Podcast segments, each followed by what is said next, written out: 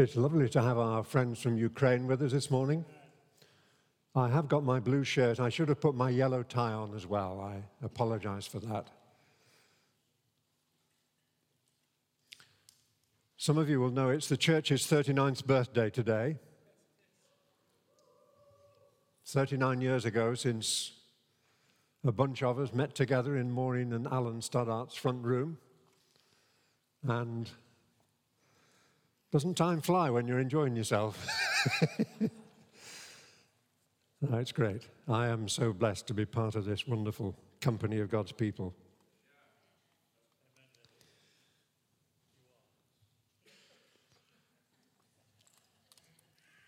I am, you're right. Yes.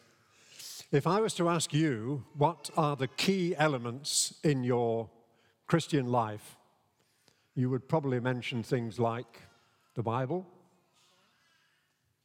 prayer, worship, fellowship, the Holy Spirit, breaking bread, evangelism. I suspect very few, if any of us, would include the laying on of hands. But the laying on of hands is here amongst the foundations that we're looking at repentance, faith, baptisms, laying on of hands, final resurrection, and judgment. And it, it's a puzzle for some people why it's included there. Some of us were at a leaders' gathering, a weekend, some years ago in Coventry. You're remembering. Um, and we were covering all these topics in one weekend. And when it came to the laying on of hands, the man got up who was, had been asked to speak on the subject. He said, I cannot imagine why I've been given this subject. There's just nothing to talk about, so I'm going to talk about something else. And there was a, a great gasp, I think, around the room as I remember it, and the sound of jaws hitting the floor. Um, suffice to say, that man was never invited to minister again in a gathering like that. Hands. Why does it merit inclusion? Um, we sometimes find in Scripture a reference to the hand of the Lord, and we talk about, you know, the hand of God is on a person's life. Um, there's a verse, Psalm 139, verse 5, which says, the psalmist is saying to God, You hem me in behind and before, you have laid your hand upon me. And I used to cringe at that verse you hem me in. It sounds so restrictive, doesn't it? He's, he's behind me and he's in front of me and he's, he's pressing me down with his hand on my head. And I thought it was very limiting, but it isn't, is it? It's protective, not restrictive. God's saying, I'm with you all the way. I'm behind you, I'm in front of you, and yes, my hand is upon your life. And that's good to know, isn't it? The hand of God is upon your life because you are a born again believer, you are filled with the Spirit of God, the hand of the Lord is upon you. The question is how we respond. Hands are very versatile. Hands can bring people together, but they can also push them apart. Hands can give and receive, but they can fight and resist. Um, hands actually are neutral, aren't they? They're, they're just an expression of what's on the inside. Our heart attitude can be conveyed by the way that we use our hands. And it's lovely. We were singing just a few minutes ago, raising our hands in worship. And um, it's a delight to be able to do that with freedom and with sincerity and say, God, we just love worshiping you. And uh, just that sense of God being everywhere, but He's here as well and we raise our hands in honor towards Him. Um, the Bible gives us five scenarios in which the laying on of hands is applied, is appropriate. And we're just going to look at the five of them um, without saying an awful lot about them, really. There, there is stuff in there, but it's. Uh, I'm going back to Coventry, I'll have to be careful. Uh,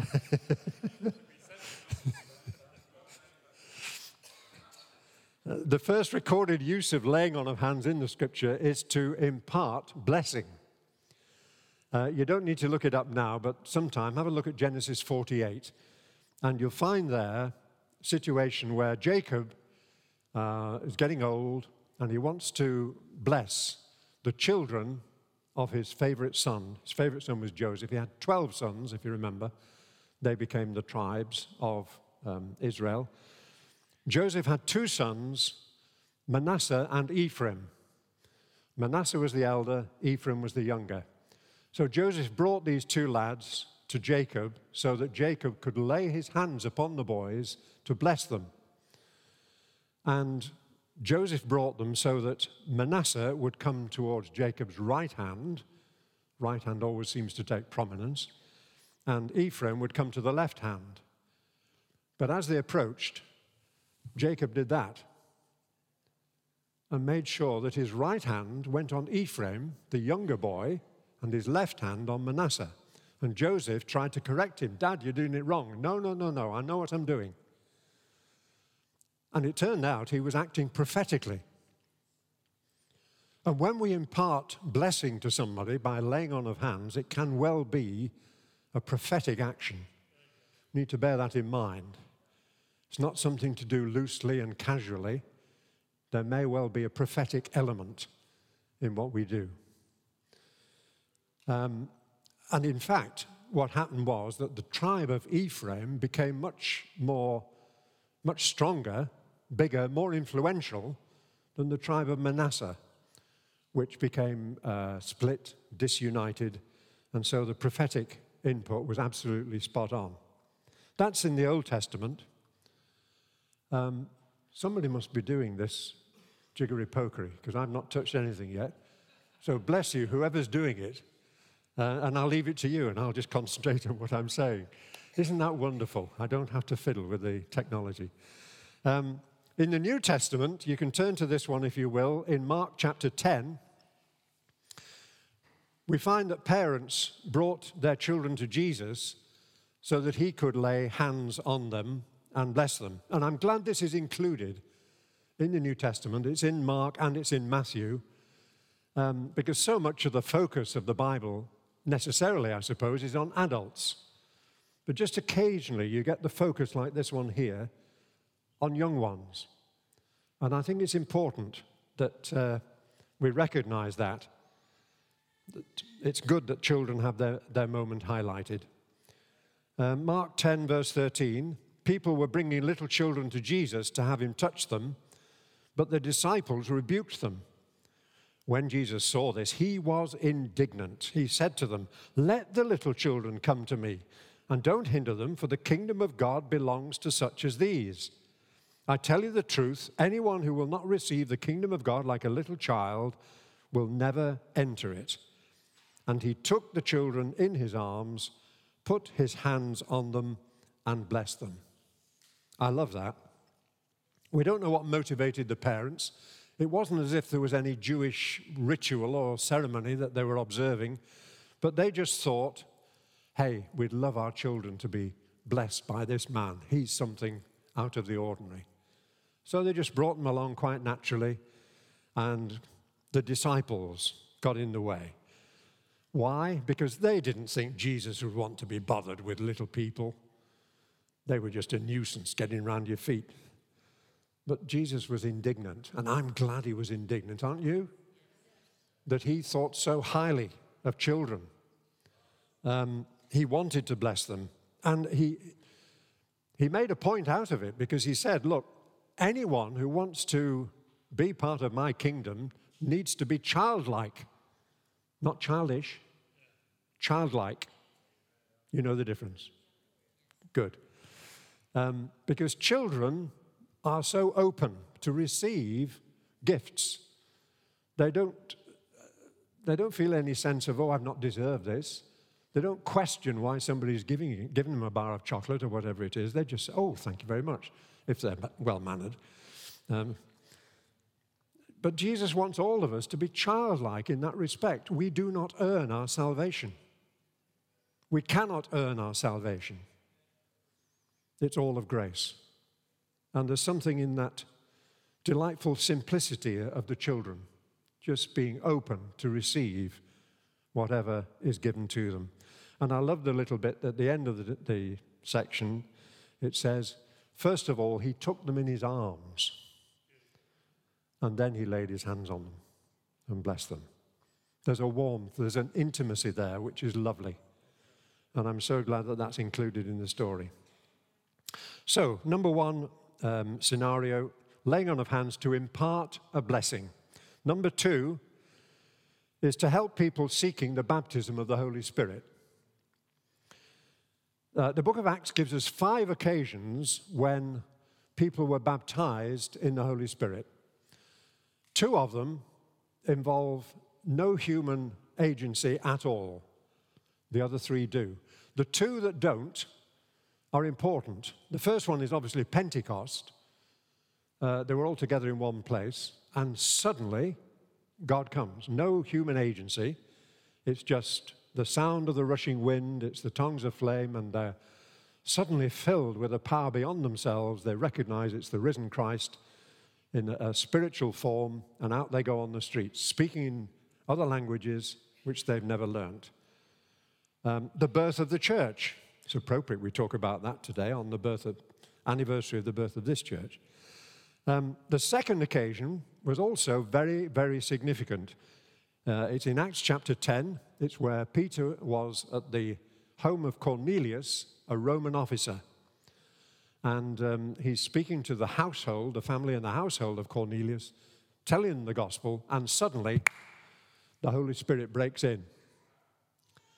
Isn't it lovely when the Holy Spirit breaks in on the meeting? We've been in meetings like that. More, Lord, please. Um, again, no human agency.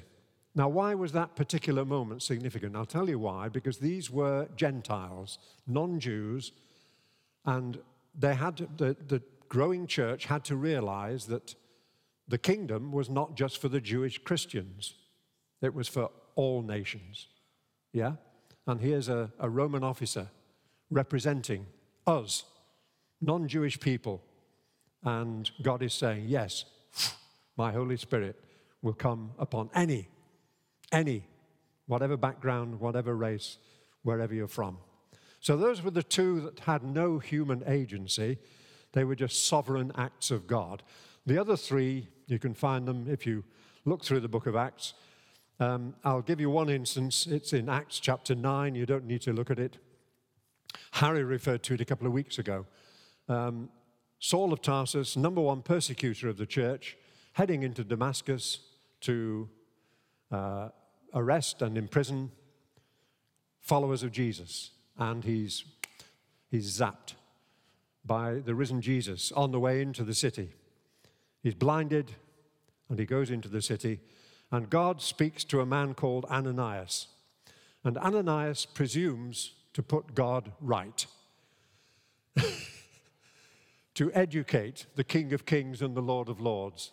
Um, excuse me, Lord, don't you know this guy is bad news for the Christians? Uh, and God says, Yes, I know all about him, but he is my chosen one. And I want you, Ananias, to go to the house where he now is. I want you to lay hands on the man so that he can receive his sight and be filled with the Holy Spirit. That's exactly what happened. Wonderful. The laying on of hands so that somebody can be filled with the Spirit we're talking about the baptism and filling of the Holy Spirit. Um, we'll be focusing on this in, in weeks to come. But just uh, to say at this moment, having been baptized once in the Spirit does not mean that's it. Because we can leak. Anyone identify with that? We can become dry and we need to be refilled. Paul writes to the Ephesians, chapter 5 be filled with the Spirit. It means be being filled. Go on being filled with the Holy Spirit. Not a one off. The one off is important, the initial baptism, the zapping. But beyond that, and um, it's good that this morning we had time to reflect and pause and just say, Yes, Lord, I'm, I'm, I'm your man, I'm your woman. Um, I want to be with you all the way. And we can constantly seek the filling of the Holy Spirit. The other thing to notice is that um, Ananias was not a church leader. You don't have to be a church leader to lay hands on somebody, either to bless them or for them to receive the Holy Spirit. Okay? It's not just for elders and apostles and people like that. Third use of laying on of hands is in the ministry of healing, as you're probably aware. Uh, Jesus used all kinds of methods when he was healing. He must have healed thousands, mustn't he? Um, just reading between the lines. And they pick out individual instances of people that he healed. Some of them he just spoke to them.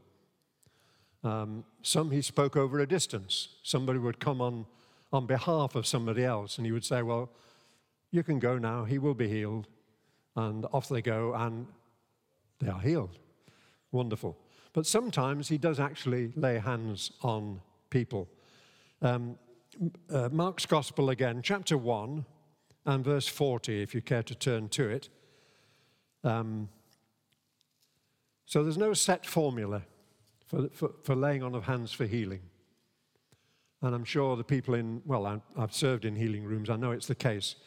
It's not the same every time, whoever comes in, whatever condition they're in uh, you wait on the Holy Spirit. You say, Lord, how do you want me to deal with this person? And uh, the ministry continues. Mark 1, verse 40 a man with leprosy came to him and begged him on his knees, If you are willing, you can make me clean. Filled with compassion, Jesus reached out his hand and touched the man. I am willing, he said, be clean. Immediately, the leprosy left him and he was cured. Hallelujah. Praise God. If you are willing, yes, yes, yes, yes, Jesus is always willing for healings to take place. And he was filled with compassion. That's a constant refrain, isn't it, in the life of Jesus? Over and over again, we find that he was filled with compassion dealing with people. In this instance, he had to reach out his hand. My guess is that this guy was observing the rules, which say that if you've got a, a nasty infectious skin disease like leprosy, you, you stay at a distance from the rest of society. There were rules about that, very strict. So I'm sure he didn't come too close. Um, he didn't want to infect Jesus, but Jesus knew that what was in Jesus was more powerful than what was in the, the guy. And uh, he wanted the guy to catch what was in him. So he does lay his hand on the man with leprosy. She's wonderful. Just pause for a moment, picture it. And the horror on, in, in the minds and the eyes of people around. He's touching a man with leprosy. But he was cured, he was healed. The power of God. Wonderful. Filled with compassion, filled with power. And the man caught what Jesus had and was healed. Um, it wasn't, of course, just Jesus doing the healing, because his commission at the end of Mark's Gospel, uh, chapter 16, final words of Jesus go into all the world and preach the good news to all creation. Whoever believes and is baptized will be saved. These signs will accompany those who believe. And in amongst those signs, it says very clearly, they will place their hands on sick people and they will get well. Amen? There's no maybe, there's no possibly. It's going to happen. It has happened, it does happen, it will happen. I know there are people we've prayed for and they haven't been healed. That's a separate question. One day we'll know the answer to all the questions. But for now, we just trust God. We believe what He says in His Word we, we believe the evidence that we've experienced over many, many years, not just in this church, but in many churches, that God does heal people today. And it's very often through the laying on of hands. And please notice again, it is not elders or apostles or leaders. It says, whoever believes and is baptized will be saved. These signs will accompany those who believe Any believers here this morning? You qualify. You qualify for the ministry of healing. You can lay hands on people and expect to see them get well. Karen Barnes, come and stand with me for a moment. I was going to say I'm not going to embarrass you, but you probably will feel embarrassed. Thank you. Looking very colourful this morning. I just want you to know this lady is very special in my life in terms of healing. Some of you know this story, you've heard it several times. I do not apologize for saying it again because there is a prophetic element to testimony. We're saying, God, you've done this before, please do it again. Okay, this lady must be 25 years ago. I don't know, ages ago, back in the dark ages. We were, we were still meeting in KGB College in those days. I was speaking one Sunday morning, and I suddenly had the urge from God just throw out this challenge, and I did. And it was to say, I have had uh, on and off violent pain in my elbow for a number of months. There's somebody here who's never prayed for, laid, laid hands on, or prayed for somebody to be healed. Would you please come to me, the end of the meeting? Please lay hands on my elbow, pray for me to be healed. And at the end of the meeting, dear Karen came in her quiet, unobtrusive way, said, David, I think it's me. Didn't you? and she laid hands on my elbow and she prayed a simple but powerful prayer. I didn't have the pain that day, so I couldn't testify immediately to healing. But 20 odd, 25 years later, I have never, never, never had the pain again. Thanks to God. Thank you, Karen. She's saying thank God, but I thank Karen and God. Again, you don't need to be an, a leader or an elder to lay hands. And can I throw the challenge out? If, if any of you have never laid hands on somebody and prayed for them to be healed, my question is why not? Is it a lack of faith or a lack of self esteem? You need to hear what God says about you, not just what you think about yourself. I'm sure it's not lack of opportunity. Folks, there are hurting people all around us in the world. Wherever you go this week, there will be people who need hands laid on them and prayer said over them for their situation to improve. Now, I'm broadening it there, obviously, to other things than healing, but specifically healing this morning. People won't be offended if you say, Oh, I'm sorry you've got that situation uh, I'm a Christian, may I just lay hands on you and pray for you? That's what we do as Christian believers. And if they say no, you say, oh, that's all right, God bless you anyway. They'll probably say yes. Who would turn down the offer of being healed of a particular condition? So let's be up for this, folks. Come on, it's not just the healing rooms team and the elders and the leaders and a few others, it's all of us. Those who believe, those who believe. John 14, 12 also says, I tell you the truth. This is Jesus speaking. Anyone who has faith in me will do what I have been doing. He will do even greater things than these because I am going to the Father. I'm going to the Father. We will send the Holy Spirit so all of you can do what I've been doing. And that will be greater than what I've been doing in my three and a bit years here on earth. Have you got the message? We're all in this together, folks. Let's get busy. A fourth use of laying on of hands is in appointing leaders in the church. And we had a lovely example, didn't we, last week? Wasn't it a good time last week? If you weren't here, have a look at the video. Great time with Kerry. And um, this is not a ritual. This is not a ceremony. This is Kerry, our apostle, coming, and he has delegated authority from God, and he then imparts some of that authority, delegated authority, to Mike Rothwell. And he is now an anointed leader to lead this church on Kerry's behalf with Dave, with Jeff, amongst all of us, to minister in the church and to bring the apostles' teaching into the church. So it's a wonderful situation. Um, it's not just in the New Testament that we find this. In the Old Covenant, they laid hands on those appointed to be leaders, the Israelites. Uh, when the tabernacle was being set up and all that paraphernalia of the sacrifices and all the rest of it, Levites were appointed and they laid hands on the Levites to be priests.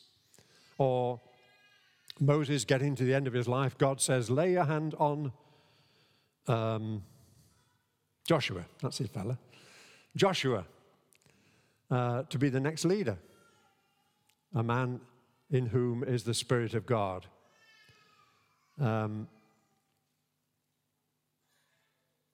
it's worth noting in passing, I think Kerry referred to this last week. Uh, Paul writes to Timothy about appointing elders and says he should not lay his hands on any man hastily. Uh, that's 1 Timothy 5:22.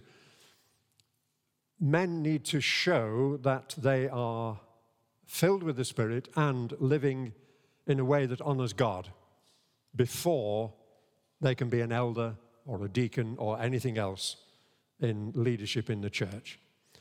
And if we look at um, Acts chapter 6, we have the appointment of deacons. Same kind of thing happens. The 12 gathered all the disciples together. Choose seven men from among you who are known to be full of the Spirit and wisdom. And verse 6 of Acts 6, it says, They presented these men to the apostles who prayed and laid their hands on them. Okay, so we've got laying on of hands for blessing, for baptizing or filling with the Holy Spirit, for healing, and for the appointment of elders. Number five, commissioning Christian workers to a particular role or task. I noticed at the end of the YWAM video, I don't know if you noticed it, the very end of it talked about commissioning missionaries. And they were all gathered round whoever it was that they were commissioning. In the book of Acts, you'll find that it wasn't particularly the church in Jerusalem that took the biggest strides in developing the church and the, the, uh, the outreach of the church. It was Antioch. Um, have a look on the map. It's, um, if you find Cyprus in the sort of top right hand corner of the Mediterranean, Cyprus points directly at Antioch, just inland from there. Um, Antioch emerged as a strategic hub of Holy Spirit activity and church growth. And as I say, was arguably more effective than the church in Jerusalem because they had the vision of what we mentioned earlier Gentiles being as fully involved as Jewish people in the development of the kingdom. And it was from the church in Antioch rather than Jerusalem that uh, God chose two men to embark on a, a wide ranging commission of breaking new ground, of preaching the gospel, establishing new churches, and setting in leaders in those churches. If you look in Acts chapter 13, um, at the first verse, we'll just read what happened. Acts 13 and verse 1.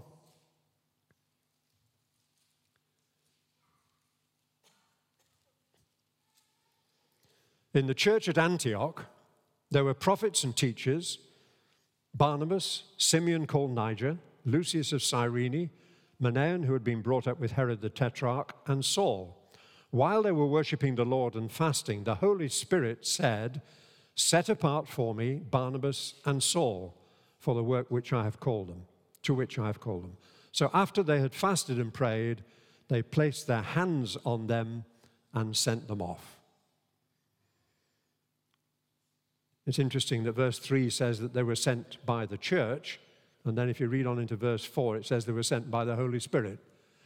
It's a good thing when the church's decisions are lining up with the will of God. yeah. And uh, we can notice in passing the context here fasting, worshipping, praying, laying on of hands. So it, it, it is a part of the life of the church It's not just stuck out on its own, laying on of hands. It's part of the whole ministry. Um, we notice also at this point it was Barnabas and Saul. We know that Saul, Paul became much more significant, but Barnabas did have a very significant ministry himself. Um, and of course, it's Paul whose writings came to be a vital part of our New Testament. So there we have the five laying on of hands to convey blessing, releasing someone into the fullness of the Holy Spirit, part of the church's healing ministry, appointing leaders in the church, and commissioning individual believers for particular tasks or roles. I just want to finish by giving some practical guidelines, some do's and don'ts, if you like, so that we, we get it right. These are not hard, well, they're not hard and fast rules laid down by God, but they're just um, indications of how to do it well. First of all, it needs to be said that the laying on of hands must never be regarded as a, superstitious act. You know, um, I was joking with Sophie early this morning about fingers crossed. You know, I, I'm amazed how many people say that. It's just automatic, isn't it? And uh, I get a bit bothered when Christians do it, but anyway. There's no superstition involved in the laying on of hands. What, what we're really doing here is identifying here is human need of various kinds, and here is the power of the Father, the Son, and the Holy Spirit. And we want to form a link between the two. And the laying on of hands is an important part of that link. If we're filled with the Holy Spirit, filled with compassion, we can lay on hands so that the power of the Godhead can be administered into that particular human need. So, therefore, let's never be casual about laying hands on someone. Our heart attitude is very important, needs to be right before God, because we are imparting something from us as well as from God. Do you get that? It's God coming through us. And if the us bit is not quite where it should be, it's somehow tainted. So make sure that we're right with God. We're going to impart something. And we're full of faith and we're full of compassion, living in a godly way. The next thing to say is just be yourself. Don't try and be religious. Don't adopt a style. You know, you watch somebody else doing it and you think, oh, I'll, I'll do it like that. No, just be yourself. Um, some of us remember a young fellow years ago. Um, we, we privately nicknamed him Zap Zap Powie. do you remember him? Because whenever there was a, a, a, call for people to come to the front to be ministered to, to have hands laid on them, he was there in a flash. He wanted to be in on it. And um, my final impression of him, the only impression I have of him, was actually when we were at Prestatyn one time. And there was such a call. And he was a few rows back and he was clambering over the chairs in his determination to get to the front of the meeting so that he could be involved in laying hands on people. It meant so much to him. um, the other thing to mention at that point is we must never push people down. When they come to be prayed for, we lay hands on them. Some of us have been pushed, and it's not a nice feeling because it's the person, it's the man who's, it's not the power of God. We've been in lovely meetings where dozens, hundreds of people have been laid out flat under the power of the Holy Spirit. More, Lord. Um, it's wonderful when that happens. But it is the Holy Spirit who does it. He does not need me pushing on somebody's forehead to make sure that they fall over.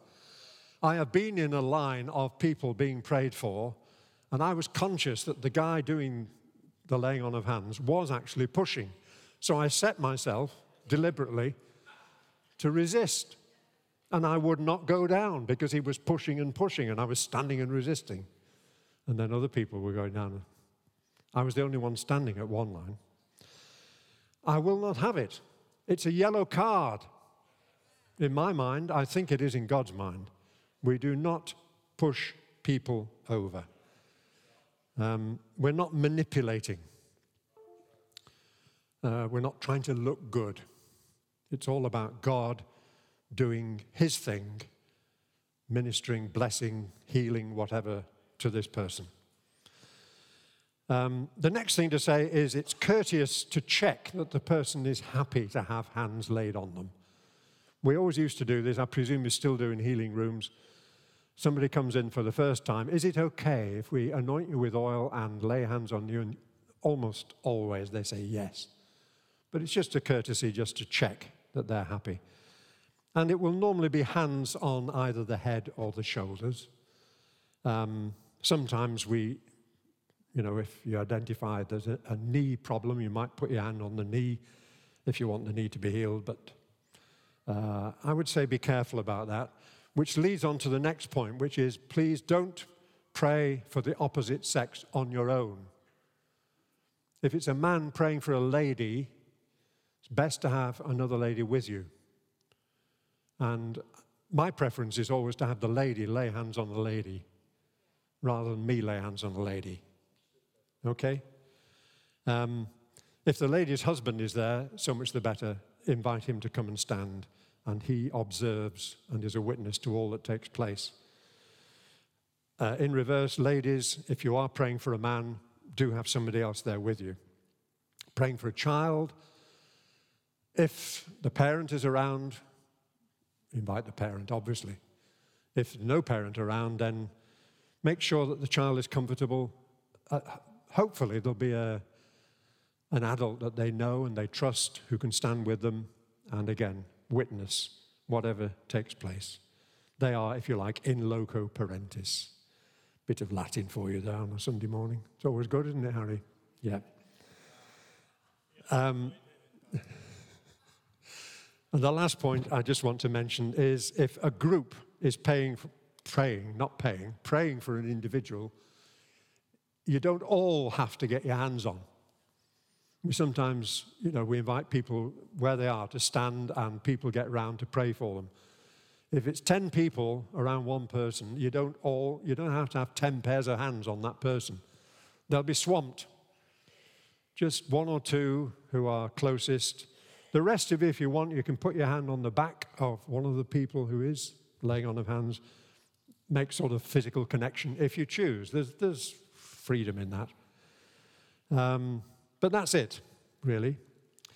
I think we've had enough of talk. We need to do some stuff.